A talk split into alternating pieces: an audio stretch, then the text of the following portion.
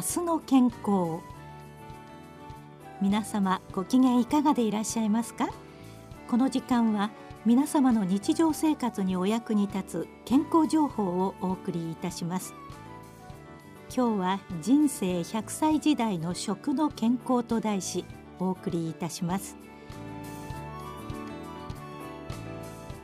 この番組は NPO 法人医師と団塊シニアの会の協力でお送りいたします。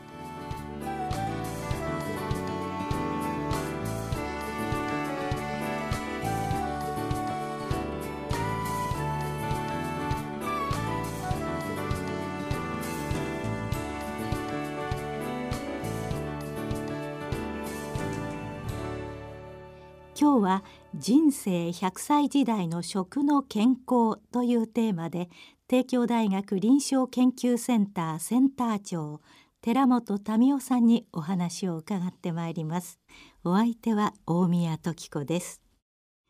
先生こんにちは。こんにちは。はい。はい、ずいぶんまあ暖かくなったり、寒くなったり、はい、本当に三寒四温という感じでございますね。はい、まあこの頃は気をつけた方がいいですね。そうですね。風邪ひいたり何かでね。はい。まあ今日はですね、あの食のお話を伺いたいと思うんですけれども、まあついあの先頃まで人生といえば50年だったわけなんですけど、今や100歳も夢ではないと。そうですね。ねはい。であのでも寝たきりではいけないので健康寿命の延伸ということが最大の課題になっております。すねはいはい、健康で長生きするためのポイントは何なんでしょうか？はい、まあまずはですね、あのまあ今おっしゃったようにですね、これは長いこと人生50年だったと思うんですけども、戦前まではだいたい人生50年ぐらいの感じだったと思うんですが、まあその後どんどんどんどんその日本の国民の平均寿命がですね、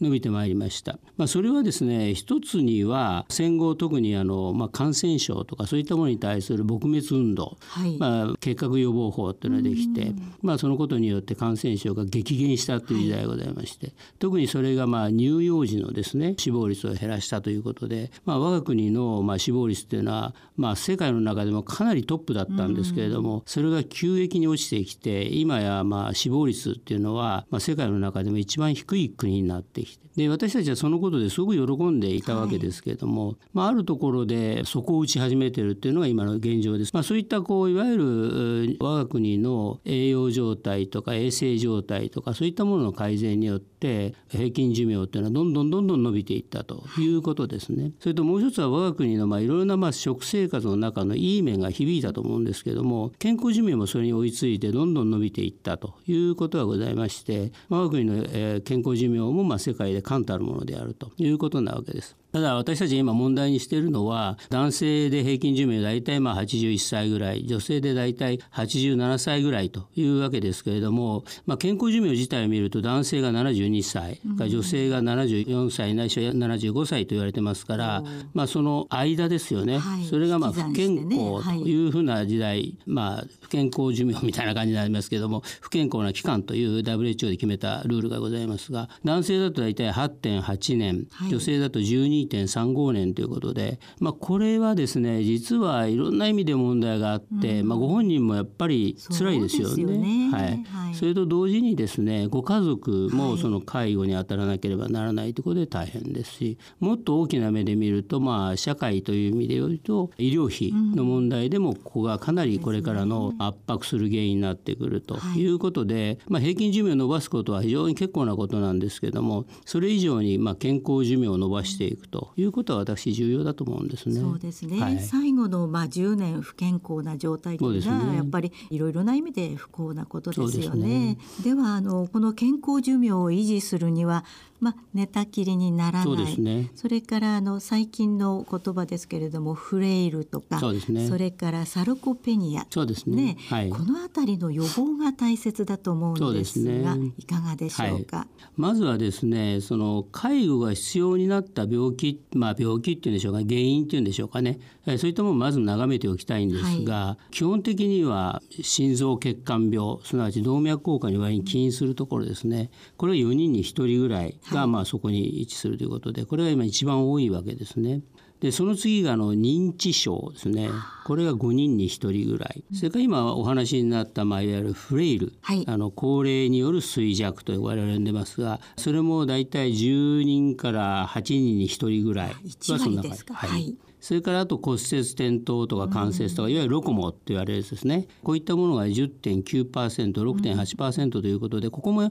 はり17.8%あるということで、まあ、こういった病気が、まあ、要するにその介護に必要ということはこういうものをなくせばあのもう少し健康に生きていけるということになるわけですね。そうですよね、えー、私はですねその上もう一つ考えておいていただきたいのはですね、はい、男性と女性で違うっていうことなんですね。なるほど。で、まあ、男性は圧倒的にですね脳卒中とか心臓病っていうのがやっぱりその中で大きく占めているのでこれが大体33%ぐらいを占めている。と女性になるとですね、これが骨折とかですね転倒とかですね関節疾患というロコモ。ロコモですね。これが約30%なんですね。私よく申し上げるのは、はい、男性はメタボ女性はロコモ。ということで今おっしゃったですね フレイルとかサルコペニアの問題というのは、まあ、ある意味女性はある程度気をつけておかないとこの骨折転倒関節疾患そういったものに関係することがあるし男性はメタボが非常に問題になる。ということは一応皆さん自分の性別に関しても覚えておかれることいいことかなと思いますね。そうですね。それでそのまあ健康というのは人生まあ生まれてから亡くなるまでこう連続してあるわけですのでそ、ねはい、そのステージステージにおいて気をつけることも多少違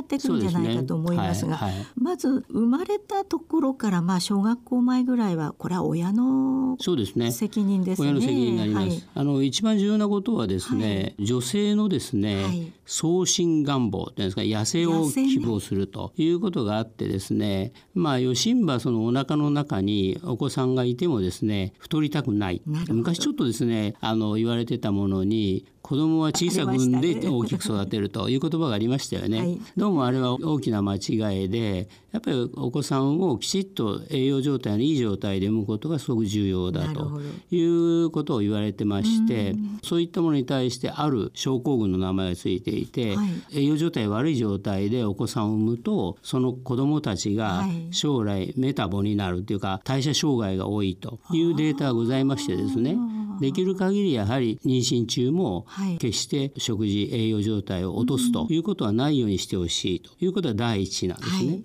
そこがまず人生の出発点ですよね。ねはい、お腹の中からですね。そうです。まあこれは子供の責任じゃないんですけど、ね、親の責任だと思っていただければいいと思うんですが。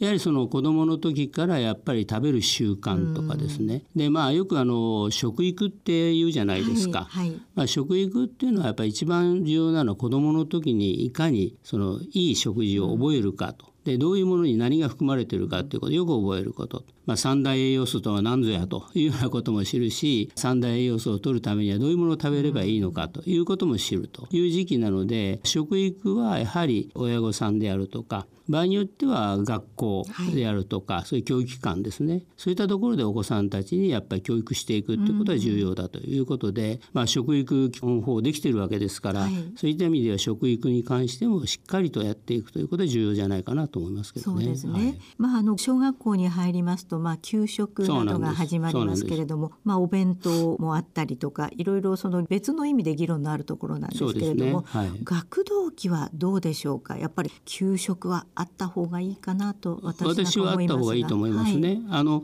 やはりあそこで私たちはどちらかというとどういう食事が一番健康的にいいかっていうことを教えてくれるわけですね。はい、でまあ私たちがまだあのこういう医療活動というかそういうことをし始めた頃というのはですね私もそういう経験なんですけれどもほとんどがまあ給食というとパン食なわけです。そうでしたね、覚えてらっしゃると思うんですコッペパンで揚げパンが出ると嬉しいっていうそういう時代だったですよね。そうですね。それはなんでそうなってたかっていうと、はい、まあ、給食を出す方の利便性の問題だったわけですね。ね。なかなかやっぱりそのご飯だとかそういったもんだとまあ時間がかかるし、はい、ということで調理の問題があって、まあ、皆さんパン食をやってたわけですけれども、うん、まあ、それではいろんな意味で食育上問題があるだろうということで、今やそのお米の中心とした給食が今増えてきてるわけですね。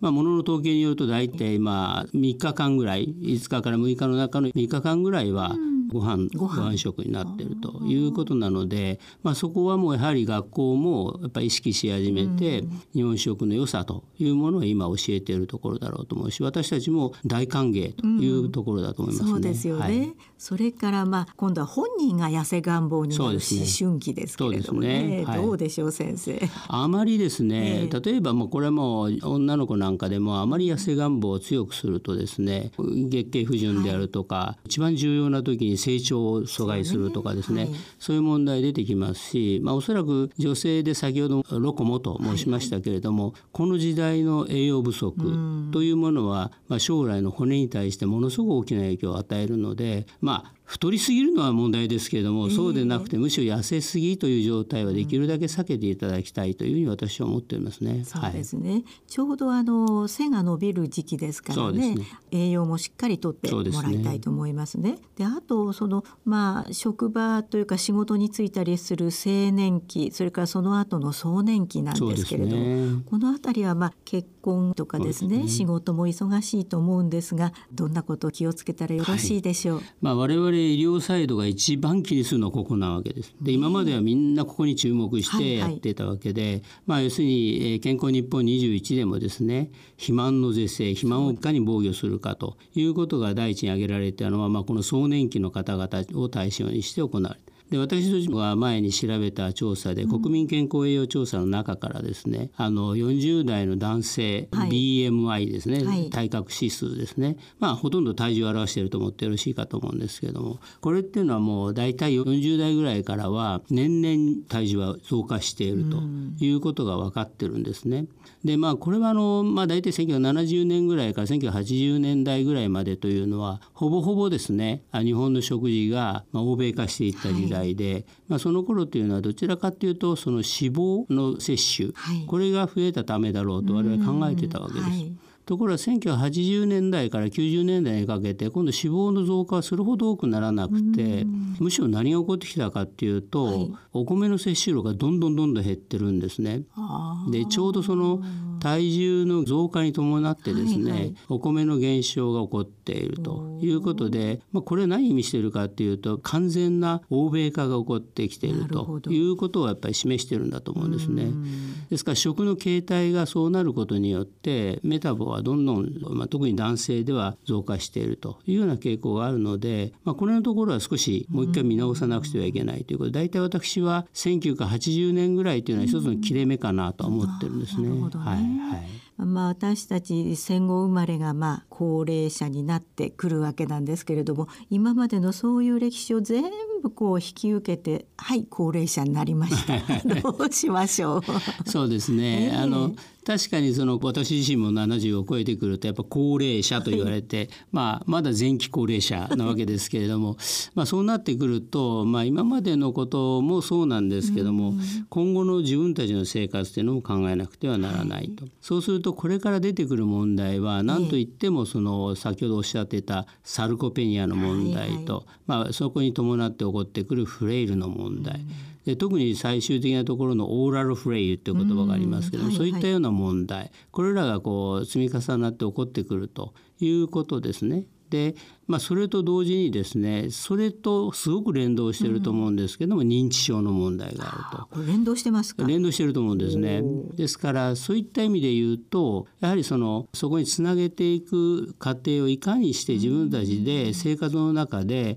まあ、防御していくかということになるわけですね。はいで先ほど来どちらかというとお食事のことをいろいろと話してきましたけれども、はい、まあ、そういう中でやはり運動機能というのもすごく重要で、はい、まあ、あの壮年期を終えた時代すなわち女性でいうとですね更年期になった頃から、やはりそのロコモということを意識しながら運動機能を高めていくということも重要ですし、が我々高齢者になっても運動機能をいかに維持していくかということはやっぱりこれ重要なことだと思うんですね。そうですね。まあいくつになっても運動は重要という絶対重要ですね。すねはい、まあ心臓のためとかいうことで運動する方いらっしゃいましたけれども、はいはい、そういうことじゃなくても運動は重要なんですね。あの先ほどちょっとこう学童期からっていうお話出ましたけど、まあ学童期もですね、今問題になっているのはやはりまあ受験勉強ですかね。そう、いった問題でなかなかこう運動しない子が多くなってきてるんで、そこもちょっと心配の種なんですけども、子どもの時からやっぱり運動する習慣というのは必要ですよね。よねお父さんお母さんがしていると子どももねしますよね。するようになるという、はい。家庭の環境による、ということでございますね。で、まああのまあ平均寿命を超えて100歳までまあなんとか健康で生きていたいという、うん、まあ特にあの清掃年期の生活習慣が重要になるということ今お話を伺って分かったんですけれども特にですねその焦点を絞って運動とか食生活とか喫煙とかお酒もありましたね。ね。まあ、喫煙は非常に重要な問題で、はい、あのまあ今だんだんんと日本の喫煙率は減ってきていることは確かなんで、昔私たちが生活してあの、まあ、医者になりたての頃は40数パーセントもしくは50%が、男性ではですね、あの喫煙していたと。今は大体それが30%切るかというところまで来ているわけですね。はいまあ、国の方針としては十数パーセントまで落とすというのは、まあ一応どんなに言ってもやめたくないという人がいるみたいなので あのそこまでは少なくとも最低限落としていきましょう。それはなぜかっていう話になるわけですけど、まあ、これはもう一つはやっぱり何と言っても発がん。もうどんながんに関しても関係しているということは分かっている。はい、それからまあ先ほど言ったまあ心疾患脳疾患これに非常に強く関係しているわけですね。まあ、その他やっぱり骨に対しても決して良くはないということは分かってますし、はい、あの糖尿病に対しても良くないんですよっていうようなことはもういろんなデータで出始めているわけで、まあ、あの喫煙がいいというデータはまあどこにもないわけですね。まあ、そういった意味では、まあ、やめれる人はできるだけこの喫煙はやめてほしいし、はい、特にもう青少年に与える影響としては受動喫煙ですね。そうですねですから受動喫煙は自分以外の人をどれだけ愛するかっていう問題って僕よく訴えるんですけども、やっぱり自分が吸うことによって自分の子供奥さんそういったものに対してどういう影響を与えるのかということを考えながら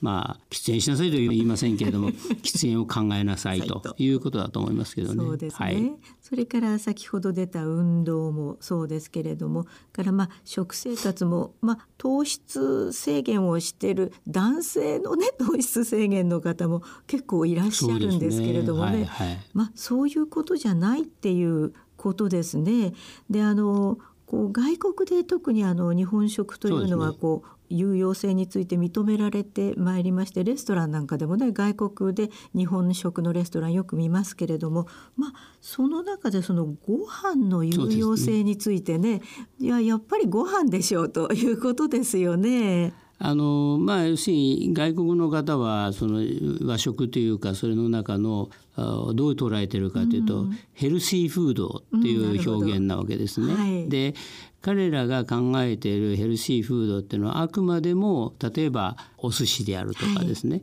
そういったものを、まあ、ヘルシーフードと言ってるわけですけど。うん我々やっぱ考えてみるとこれだけ日本という世界生活の中で根付いてるわけですね。そうですね。ご飯というのは、はいはい、それはなぜかっていうと和食っていう文化なわけですね。で和食文化って非常に重要でやっぱりその食形態というのを、まあ、全体像で見ることがすごく重要なんですね。でそのまあ中心的な役割を果たしているのはお米なんですけれどもでお米に伴って食べるものとしてまあお魚であったりとかですね、はい、お味噌汁であったりとか、はい、そういったものがついて回るわけですね。はいでよく見るとお魚っていうのは EPA、DHA という、ね、まあ非常にまあ、そういう言葉に直すと非常にヘルシーなわけですね。はい、お味噌汁なんていうのはまあ大豆製品のまあ最たるものなわけで。はいでこれにはやっぱりその大豆の中に含まれているイソフラボンですね、はい、そういったものこれもヘルシーってみんなはご存知だと思うんですけども、それを我々は日本の食事というものの中に知らず知らずの中に取り入れているわけです。ですから日本人がまあ戦後ある健康状態を取り戻した後にぐんぐんぐんぐん健康寿命が伸びていったっていうのはもともとあった日本の文化がその底にあって、その上に衛生状態とかいろんな他の栄養状態とかそういうものを改善していったので日本はトップクラスの健康寿命を築いたわけですね。私先ほどちょっと申し上げかかったのは、はい、大体その平成に入ってからっていうのはですね日本人の死亡率は若干増えていってるんですね。そこを打ったものがずっと少しずつ増えていってるという状態で、はい、もう気になったかもしれませんけれどもこれから数年後にはですね WHO の観測では日本の平均寿命がトップの座はスペインに奪われるであろうということは WHO の方で言ってるんですね。ということは、はい、まあ日本人の今の状態っていうのは場合によってはですね、うん、今後気をつけなきゃいけないことはいくつかあると。でその中にそのまあ先ほど言っただんだん日本食から離れていて、欧米化した食事がどんどん浸透していっているということも私はあるんではないか。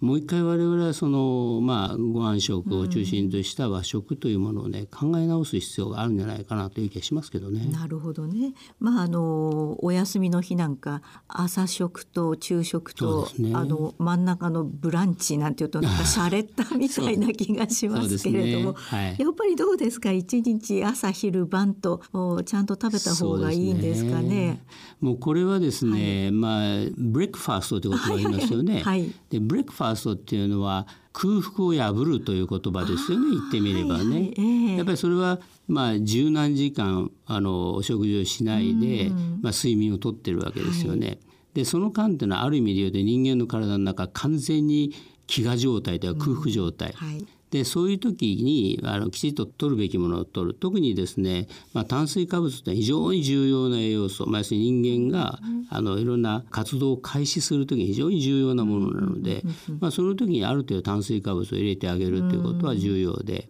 まあ、そのことがインスリンの分泌を促しますね。でインスリンの分泌を促していくと人間のいわゆる体内リズムっていうのは出来上がっていくので、はいはい、そうするとそこから我々の体はまあ、いわゆる朝という時間が始まる。ですからその食行動とかですね、うん、それからもう一つはお日様に当たるとか、うんね、そういったことはその、はい、まあ、時間のリセットということに、あの起こるわけですね。それがあの毎日の生活をリズミカルにやっていくため。ですからお食事っていうのはそういう意味で言うと非常に重要な役割を果たしているので、まあ、朝ごはんはできるだけきちんと食べましょう。でこれあの国民栄養調査でもこれ必ず調べてるんですけれども、うん、朝を取らない方、はいはい、欠食者、うん、そういう方々の栄養状態というのを調べると決して良くないんですね。良くない、はい、あそうですあの従ってそのやっぱり朝ごはんを食べてリズミカルな生活をするということが重要で。うんでその後はやはりきちっとやっぱお昼もそれなりに食べていって夜もきちっと食べていくというこう3食の食べ方のリズムをきちっと作っておくということが我々のそのホルモンの使い方とか、うん。ね、先ほど言ったインスリンの使い方とか、はいはいはい、そういった意味ではすごく重要なことをやっているので。まあ、あのやはりきちっと3食は取られる方がよろしいんではないかなと思いますけどね。ねはい、でまああの日本食というと一汁、まあ、1歳とか3歳とか言いますけれどもそ、ねはい、そのご飯を食べながらおかず。そうです、ね、ご飯を食べて次のおかず。そうです、ね、そういうふうに、まあ、外国だと一品全部食べてその次お魚。はいその次お肉と一つ一つ平らげていく方式ですけれども、日本食のそのちょこちょこと食べるというのはどうなんですか？あれがやはり日本食の一番重要なところですよね。でまあ、日本食のマナー自体がそうなってますよね。はい、ご飯を食べては、はい、あのお身をつけを取って、そしてまた草を取るとかいうような形っていうのは一つのスタイルとして出来上がっているわけですね。と私たち男性は特にですね丼、はい、も食べたくなったりとかですね、一つ。え一つをバサッと食べてしまうというのが、あのこれはやっぱりファーストフードなわけです。で結局そのファーストフードのためにできたものっていうのはやっぱりちょっとそういう意味で言うとあの一気にそれを食べるという意味ではあんまり良くないかもしれないので、ね、できる限りいろんなものをまずは食べていくという。これこそまさしく食育に関わるわけで、ね、まあこれは本当は家庭でそういうものを教えていただきたいんですけれども、はい、まあ、私はやっぱり給食の一つの意義っていうのはですね、えー、そういったところでもやはりあの先生たちが食べましょうっていうようにして一緒に食べるということの重要性はあるんじゃないかなと思ってますよね。ね。まあ私たち本当に給食はパンだけでしたけれども、おかずとそれからご飯が給食に出るっていうのは本当にいいことですよね。いいことだと思いますね。はい、で私も孫が何人かいますけれども、はい、その孫やなんかに聞いてもやっぱり今日ご飯でこんなもんが出たって言って嬉しそうに そのメニューを言うもんですからね。ああなるほど。こういうふうにしてこの子たちはそれでしかもそのことによって何を食べたか覚えてくれるという、ね、なるほどね。それからまあ最近ではですね、まあ、いつどのように食べるかというね、ね、まあ、時間栄養学というような考え方も目立ってきておりますけれどもれどもこれはどういうふうに理解したらよろしいですか？あの先ほどもちょっと申しましたように、はい、人間の体っていうのは基本的にそのいわゆる体内時計って、うん、まあ、これは一つの遺伝子ももう分かってるぐらいのものなんですけれども、まあ、中枢性の体内時計っていうのはございます。はい、でまあ、この体内時計がセットされることによって人間っていうのは一日をまあ認識するわけですね。まあ、おそらく皆さんはあの海外に行かれるとジェットラグっていうか、時差というものを感じられて、その時非常に調子悪くなる。はい、で、ね、しかも場合によってはお食事も取りにくくなるとい。うことを経験されると思うんですけれども、やはりその時間のセットアップっていうのはすごく重要なうん、あの光を浴びるとか、運動するとか、体を動かすとかということでセットアップされるんですけど先ほどもちょっと申しましたようにお食事にもその力があって朝ごはんを食べるとい。うことによって、そのセットアップされる、でその時にやっぱり一番効いてくるのは糖質なんですね。ですから糖質というのが先ほど言ったようにインスリンの分泌を促すということが、まあ、セットアップ上非常に重要なので、まあ、そういうことが時間栄養学としてだんだん分かってきた。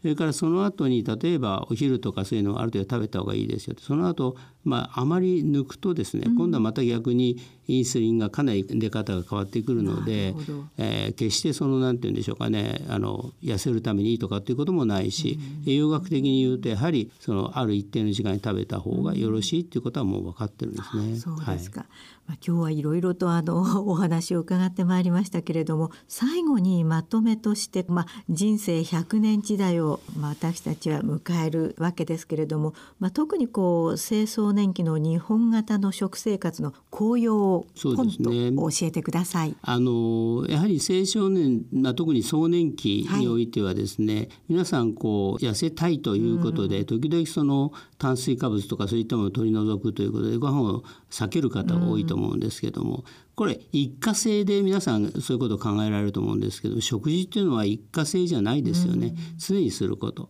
したがって私は常にするべきことっていうのはその別に考えられてやっぱりそこはあの、まあ、無理のない、しかも健康にいい食事というのをしていただくと。はいでそういうことを念頭に置くことによってその栄養バランスが非常によく取れるわけですね。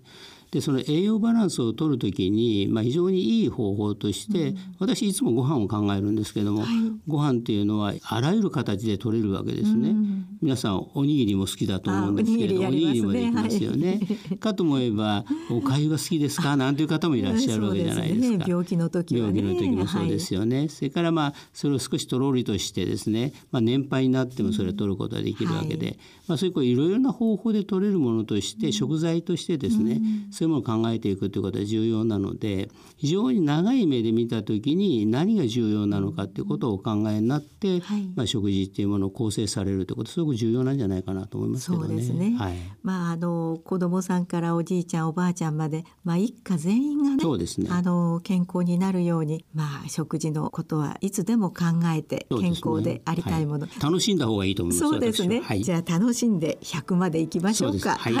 お願いいたします。先生どうもありがとうございました。